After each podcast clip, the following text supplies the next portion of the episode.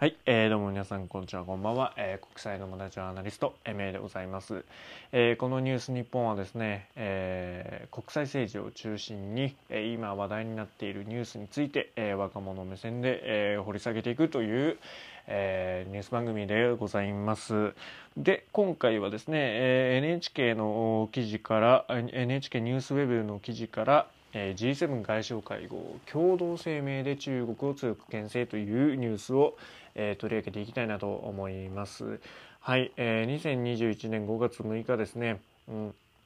日本時間の6日あ未明にですね、えー、閉幕したこの G7 外相会合なんですけども、えー、それでね、えー、まあ一通り、えー、議論に議題に上がったことそれからまあ一致したことを、えー、共同声明で出しているわけですけどもまあそれがね、えー、このあの NHK のニュースでも取り上げられているんですけどもまあそれをね、えー、要約というかあ重要な部分だけ切り取るとやっぱりあの中国の、えー、覇権主義的な行動それから、えー、新疆ウイグル地区の、えー、人権問題に対する懸念表明があまあメインですね。まあ細かいところを言えばまだまだ他にもあるんですけども、まあ、その内容をまあ抑えながらちょっと見ていきましょうというのがあ今回の、えー、ラジオのテーマでございます。で、えー、まあ大部分が中国についてなんですけれども、まあ、まずその中国の、えー、東シナ海南シナ海への、まあえー、進出ですね海洋進出が、まあ、秩序を、えー、乱しているということ。それから、えー、中国内部の問題である、まあ、香港それから新疆ウイグル自治区、えー、それからチベット問題ですね、えー、など等々の、えー、人権侵害、まあ、この辺はね、えー、G7 ということで自由主義諸国の、まあ、大きなあ、まあ、関心の点ではありありますが、えーまあ、その辺りに、え懸念を示したということそれからまあ今中国が一番狙っていると言われている、え台湾問題ですね、え台湾海峡の平和と安定の重要性というものを、えここでもね G7 のこの外相会会合でも、え明記していると。で、えー、両岸問題の平和的解決を促すとしているほか、えー、台湾の WHO の、えー、年次総会への参加を支持する意向を表明していますとこれねちょっと後でも取り上げたいんですけどもまあ、こういうことを言っているわけです。で、えー、中国の貿易や投資の分野で、えー、ね、あの観光を批判していると。で国際的な経済的な役割に見合った義務と責任をななんといってもあの GDP2 位の大国ですから、まあ、それとそれに見合った義務と責任を果たすべきだと言っているわけですね。うん、で、えー、それからあ、まあ、中国以外になると北朝鮮ですね。北朝鮮の非核化。あまあこれはねずっと永遠のテーマではありますけども、えー、大量破壊兵器それから弾道ミサイルで、えー、完全かつ検証可能で不可逆的な廃棄、ね、これをね、まあ、目標にしていますと。で、えー、まあ、拉致問題ですね。ここは、あの、日本のものすごい、えー、ポイントというか、提起する場所なんですけども、まあ、北朝鮮に対して、えー、まあ、即時に解決するように求めるということ。えー、それから他にも国際情勢見ると、えー、北朝鮮の他にはミャンマーですね。ミャンマーの、えー、クーデター、軍によるクーデターを、まあ、最も強い言葉で非難するとしていて、まあ、軍が方針転換しない場合は、さらなるそっちを取る用意があると。えー、いうことです。で、えー、続いてロシアですね。こっちはね、あの G7 の国々的に言うとロシアの方がまあ脅威に感じるんじゃないのかなと思うわけですけども、まあ、ロシアね、えー、ウクライナ東部の国境地帯、それからクリミア半島での、えー、軍軍部の、えー、増強をしていることに対して、まあ、ロシアのその行動は無責任であり不安定感を招く、えー、行動だということで、まあ、懸念するということを表明しているわけです。うんで、えー、まあそれからあ何といっても忘れてはいけないんですけども新型コロナウイルスですね、えー、このコロナに対して、まあ、ワクチン、え治療それから診断への公平なアクセスの確保を支持すると。いうことそれから発展途上国で国での、えワクチン普及に取り組む国際団体、えー、ガビワクチンアライアンスと日本の共催で、え、来月、開かれるワクチンサミットの、え、成功への期待を表明していますと、えいうことです。うん、でね、まあ、この辺もね、えまあ、ワクチンはねここも、まあ、中国のワクチン外交とかと関わってくるところじゃないですか発展途上国にワクチンを売りつけてで、えー、まあ貸しを作るじゃないですけどもね、えー、そういうことを、ま、させないためにもやっていこうということを、ま、表明しましたと、うん、言ってるわけです。で、えー、まあこの会合を受けてですね、えー、茂木さんがですね一応あの記者団に対して、えーまあ、率直な議論を行い G7 が結束して国際社会をリードしていく決意を確認したということですね。で、まあ、G7 の枠組みの意味をね、えー、強く実感したということを表明しているわけです。うんでまあまあこの G7 自体について言うことはそんなにないんですけども、まあ、たまにこの G7 って、えー、時代遅れだっていう批判はありますけども、まあ、こうした枠組み、えー、自由主義、えー、この価値観を共有できる、えー、国々が結束するっていうことは非常に大事なわけですよ。うん、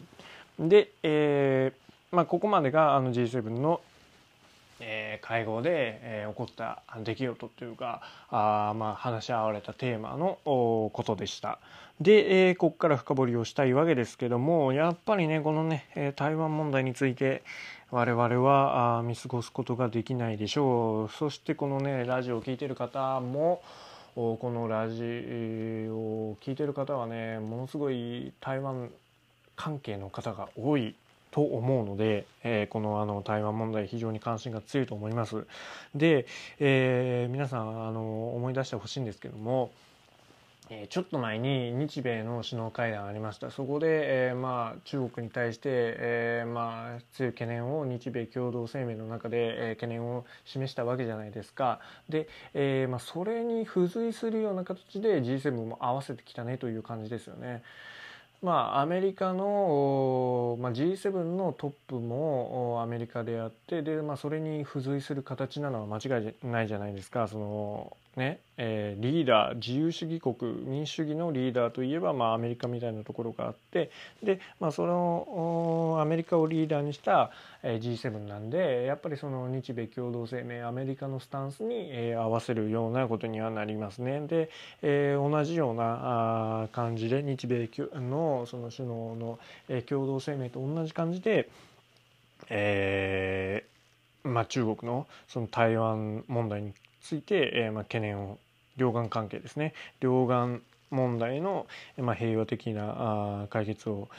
促すと台湾海峡海峡の、えー、平和と安定の重要性を、まああのー、まあ、明記したと言ってるわけです。でここでね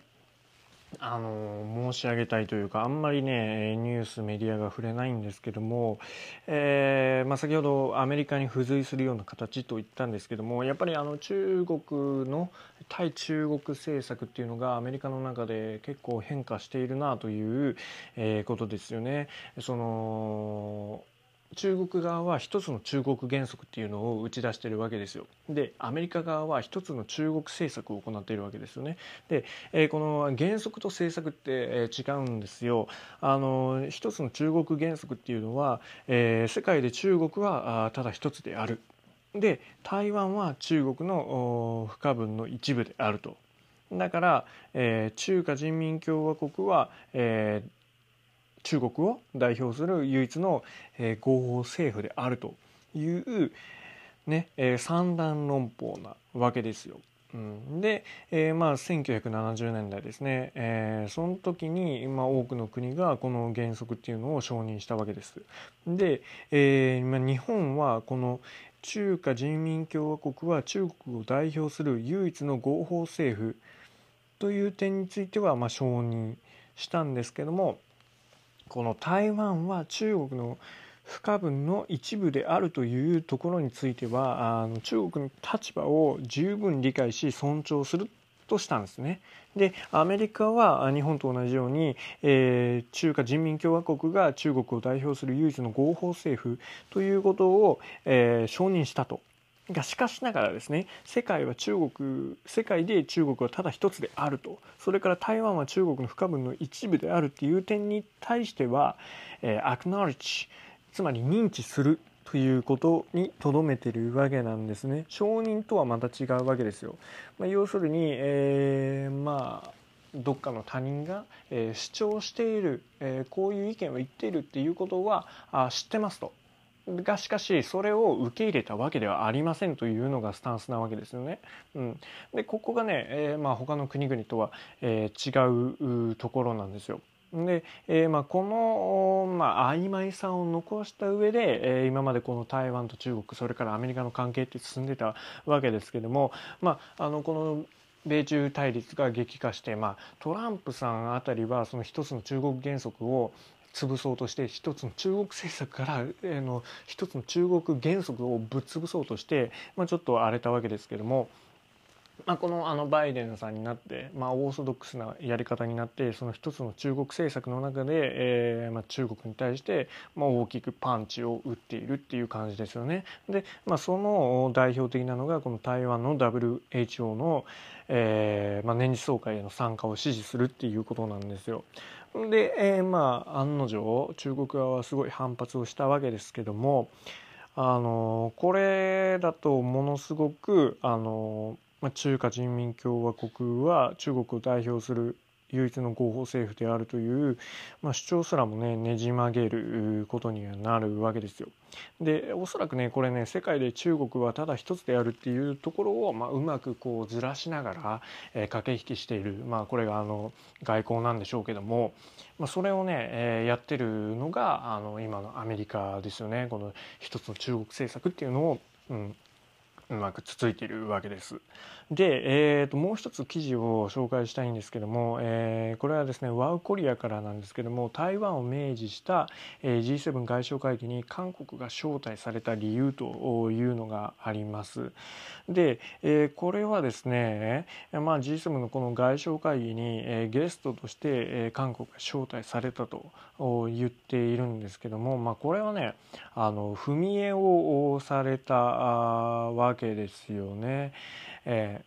ー、まあ、あのこの G7 もともとある自由主義国、まあ、これ戦後ねずっと、まあ、世界経済それから世界秩序を率いてきましたで、えーまあ、それプラス3カ国オーストラリアインド南アフリカ共和国が、えーまあ、ホストである、えー、イギリスが招いたわけですよね。まあこれは簡単に言うと、まあ、自由主義自由民主主義の、えーまあ、価値観を持つ国で、えー、こうしたねロシアとか中国を牽制するために、えー、招待したあわけですけども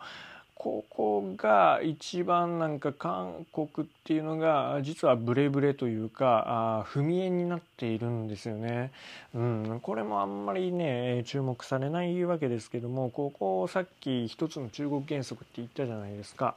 で、えー、日米と異なって韓国っていうのは一つの中国原則、まあ、いわゆる、えー、中国の主張をそのまま、えー、承認しているわけですよ。その日米は、えーまあ、台湾は中国の不可分の一部であるというところを、まあ、うやむやに、えー、している、まあ、十分理解し尊重するとは言ってるんですけども、えー、うやむやにしている一方で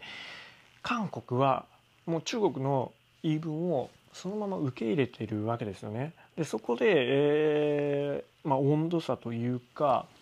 あの、まあ、中国寄りにならざるを得ないわけですよ。うん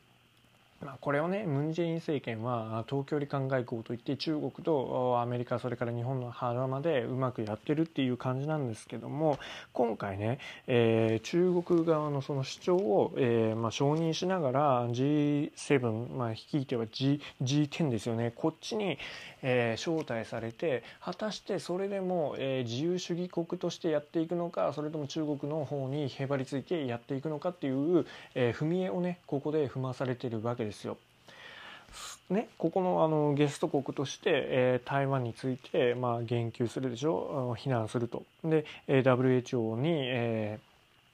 こう招き入れるっていうことを言っちゃうと、まあ、韓国はあ、まあ、中国からしっぺ返しを食らうしでかといって、えー、自由主義国の仲間としてやらないとアメリカたちからも見捨てられるっていうジレンマに、えー、陥ってるわけですよ。うん、だからまああのこのねえー、G7 加盟国じゃないから、あの、この台湾問題等々の入った声明文に関しては韓国は、えー、参加してないんですけど、まあ、そういった意味合いがあるということを、まあ、皆さんね、えー、抑えていただきたいなと思います。これねあのまた韓国のこの台湾問題については今後も何回も登場しますけどもあのまあそのなんていうのかな一番基本的な部分として、えー日米韓が、あのまあ、中国のこの台湾問題に対して足並みを揃えるっていうことはその一つの中国原則をどう捉えるかっていうのに温度差があってもう韓国は完璧に承認しちゃってるわけだから、ね、ここが、あの温度差になって、まあ、壁になって日米との壁になって難しいところ連携ができないところっていうのを、まあ、皆さん、あの押さえておいた方がいいんじゃないのかなと思うわけです。はい、えー、というわけでね今回 G7 外相会合について、えー、ちょっとね、えー、語らせていただきました。はい、えー、この番組ではですね、えー、引き続きご意見ご感想等もお待ちしておりますのでぜひともあの Twitter のダイレクトメール、えー、それから、えー、メール等もお待ちしております。メールはですね毎回これあのちょっと間違って、えー、発表してるかもしれないんですけども ごめんなさい、えー、今回はあ必ず、えー、正確に読みます。news.jpn.ma.gmail.com です。news.japan.ma.gmail.com まで、えー、お送りいただければなと思います。はいそれでは皆さんまたお会いしましょう。ではまた。